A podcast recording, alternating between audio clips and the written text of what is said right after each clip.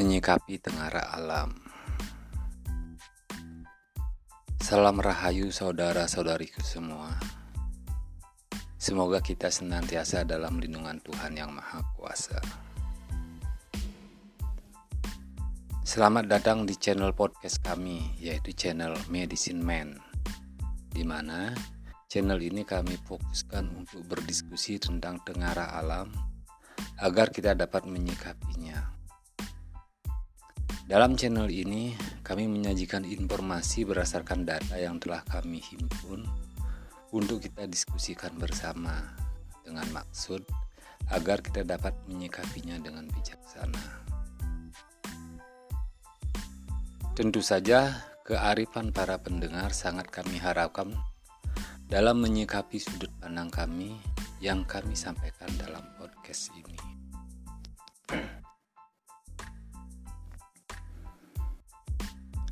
Bila Anda berkenan, mohon bantuannya untuk di like, subscribe, dan share, serta nyalakan tombol not notifikasinya. Dan dengan ini kami haturkan banyak terima kasih pada para pendengar yang budiman yang membantu kami mengembangkan channel ini.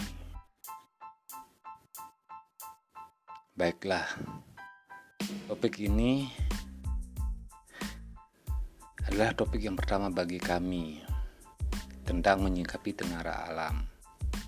Di mana kita percaya dan berserah diri kepada kehendak Tuhan yang Maha Kuasa. Karena kita percaya dan yakin segala sesuatu yang terjadi di alam ini telah diatur dan dikendalikan oleh Tuhan yang Maha Agung.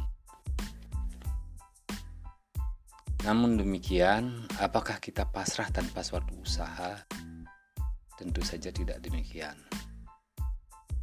Kita pasrah dan berserah diri pada Tuhan sembari kita berdisiplin diri untuk menyesuaikan terhadap apa yang menjadi kehendaknya, di mana menyikapi hal ini adalah untuk keselamatan kita dan pulihnya kebahagiaan hidup kita.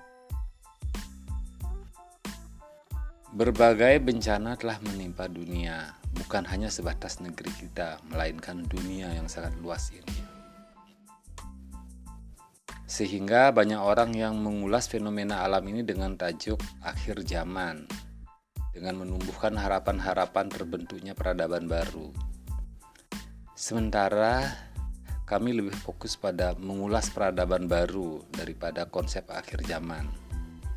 Di mana perbedaan sudut pandang ini secara faktual kejadiannya mungkin tidak jauh berbeda namun secara konsep motivasi akan memiliki perbedaan rasa yang dapat membuat perbedaan hasil karena respon kita berbeda.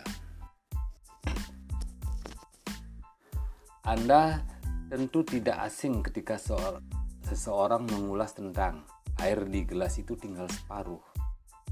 Dan kalimat kedua, air di gelas itu masih separuh. Secara fakta, volume air di dalam gelas itu sama, bukan? Tetapi ada perbedaan perasaan ketika kita mengatakan air di gelas tinggal separuh dan air di gelas masih separuh. Dan rasa itulah optimisme kita dalam menjalani kehidupan ini. Apakah Anda pernah menonton video National Geography yang menampilkan bagaimana singa memburu dan menerkam mangsanya? Bagi mangsa, katakanlah kerbau buruan itu maka dia berpendapat hari itu adalah hari yang sial baginya. Hal ini karena dia menjadi korban. Sementara itu, bagi singa, hari itu adalah hari keberuntungan baginya karena dia mendapatkan buruan yang besar. Kejadiannya sama, namun sudut pandangnya berbeda. Dan begitu juga perihal banyak orang yang mengulas tentang akhir zaman dan terbentuknya peradaban baru. Di mana boleh jadi bahwa kejadian ini adalah sebuah kejadian yang sama, namun terjadi perbedaan sudut pandang.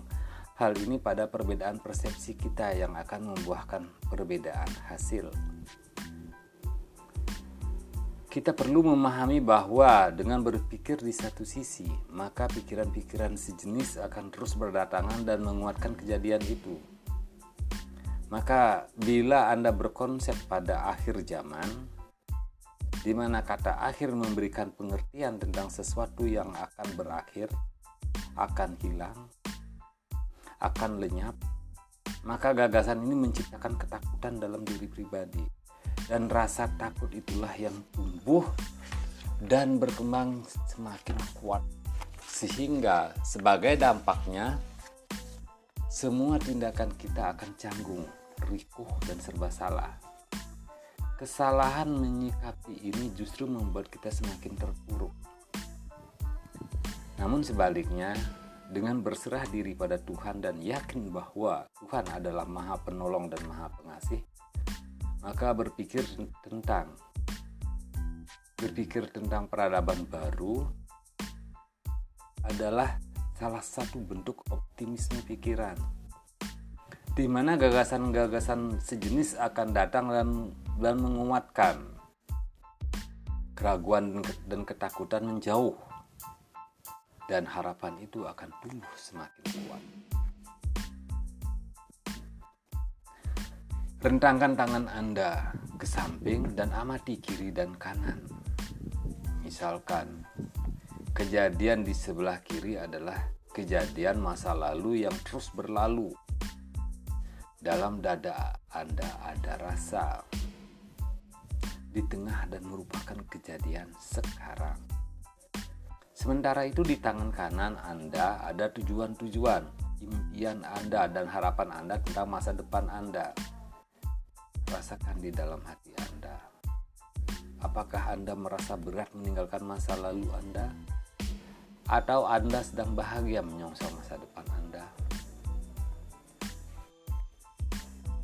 Semua kejadian yang Anda rasakan di masa kini, sumber masalahnya ada di masa lalu yang sudah berlalu dan akan terus berlalu.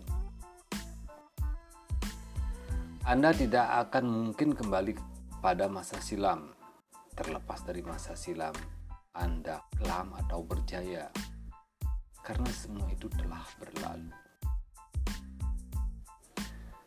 Namun demikian, Masa depan menanti Anda.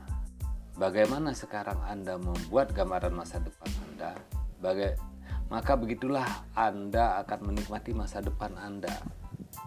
Sehingga kami sarankan pada Anda untuk berpikir optimis. Karena masa depan menanti Anda dan Anda tak mungkin kembali ke masa lalu. Namun demikian, kami pun juga memahami bahwa menghapus memori tentang masa lalu tidak seperti menghapus file pada komputer atau pada handphone Anda. Tinggal tekan tombol delete dan kemudian kosongkan dengan empty trash. Dalam pikiran tidak seperti itu. Rekaman kuat dalam memori bawah sadar kita seperti file di hard disk atau SD card akan muncul dalam ingatan dan mengganggu kesadaran atau pikiran kita. Hal ini yang sering terjadi yang disebut sebagai hutang karma. Nah, cara untuk melepaskannya adalah dengan latihan terus-menerus mengikhlaskan file itu berlalu di satu sisi. Di sisi lainnya adalah membentuk gambar-gambar kehidupan baru yang positif demi masa depan, terus-menerus menguatkan gambar baru ini agar meresap kuat dalam ingatan sehingga memori kelam masa lalu perlahan terhapuskan dan tujuan masa depan perlahan dan pasti dikuatkan. Maka secara perlahan dan pasti nasib kita akan berubah. Karena pikiran kita telah berubah. Sikap kita berubah. Perilaku kita berubah. Inilah cara untuk mengubah nasib kehidupan kita.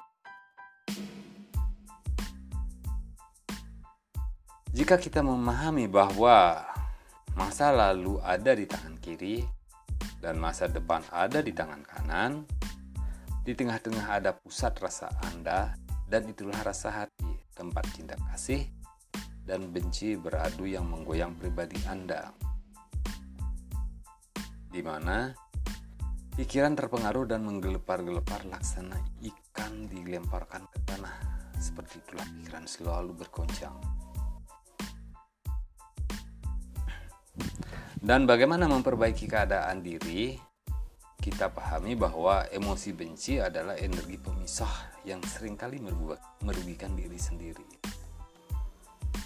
Sementara itu, emosi kasih adalah energi pemersatu yang memberikan keberuntungan dan manfaat bagi kehidupan kita. Bagaimana mengubah rasa hati? Tentu dengan metamorfosis dalam hati, yaitu mengikhlaskan emosi negatif berlalu dan tetap tetap tekun untuk mengembangkan emosi kasih. Membahas masalah metamorfosis, maka hal ini dapat dianalogikan seperti metamorfosis sempurna kupu-kupu. Anggaplah kehidupan masa lalu itu laksana ulat bulu yang membuat gatal-gatal. Sekarang anda sedang dalam masa kepompong, yaitu mengubah diri menjadi bentuk yang lebih baik. Apakah yang kepompong bayangkan bila Anda berpikir akhir zaman ulat, maka ada banyak hal yang akan hilang. Bulu-bulu itu akan hilang. Bentuk kaki, bentuk badan, dan makanan pun berubah. Jadi di sini Anda akan banyak sekali mengalami kehilangan. Jika Anda takut kehilangan, maka besar peluangnya gagal menjadi kupu-kupu. Karena banyak ketakutan yang menghantui pikiran Anda. Dan bila Anda berubah cara berpikir Anda, di mana Anda berpikir bahwa menyambut kehidupan baru sebagai kupu-kupu anugerah apa yang Anda akan dapatkan? Bentuk badan Anda akan berubah menjadi cantik molek. Anda dianugerahi sepasang sayap sehingga dapat terbang jauh ke mana Anda suka. Makanan Anda pun berubah menghisap sari madu. Lalu adakah yang perlu Anda cemaskan semestinya tidak. Ini adalah cara menempatkan pikiran Anda sehingga Anda mendapatkan anugerah terbaik. Apa yang terjadi pada masa menjadi kepompong, maka di situlah sesungguhnya masa-masa kehidupan ulat berakhir dan Anda mempersiapkan kehidupan yang indah pada masa berikutnya. Sekarang kita bicara dengan tengara alam. Lalu apa hubungannya dengan tengara alam yang sedang melanda dunia dalam dasawarsa terakhir ini? Ada dua fenomena yang dipikirkan dan dikunjungan oleh banyak orang yaitu fenomena kiamat dan fenomena peradaban baru.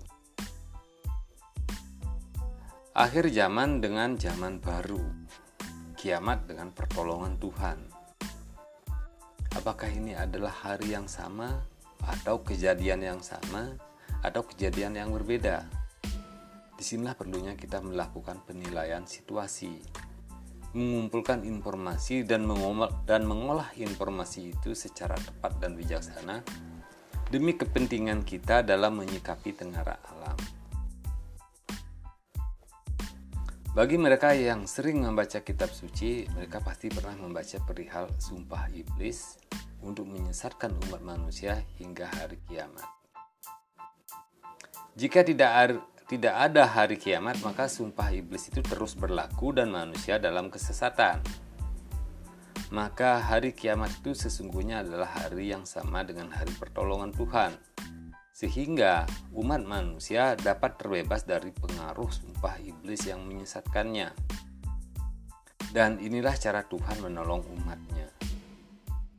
Sehingga apa yang kita lakukan adalah berserah diri pada Tuhan. Dan inilah hari pembebasan yang indah, bahkan menjadi hari yang sangat indah. Jika Anda berpikir tentang kiamat, maka pikiran ketakutan akan membelenggu dan menakut-nakuti Anda, di mana pikiran ketakutan itu akan semakin kuat. Mirip dengan kepompong yang takut kehilangan bulu-bulu penyebab gatal itu. Namun sebaliknya, jika Anda berpikir dan selalu menguatkan tentang indahnya pertolongan Tuhan, maka hal ini akan menarik pikiran sejenis dan menguatkannya, hingga pada akhirnya akan terbentuk peradaban baru dan terwujudnya cita-cita luhur Nusantara menjadi mercusuar dunia. Maka kendalikanlah pikiran Anda secara positif untuk mendapatkan hasil yang positif pula. Demikianlah hal yang dapat kami sampaikan. Semoga berkenan kami sampaikan salam rahayu. Dan mohon untuk di like, subscribe, dan share demi pengembangan channel kami. Sekali lagi, kami haturkan terima kasih dan sampai jumpa pada pokok bahasan berikut.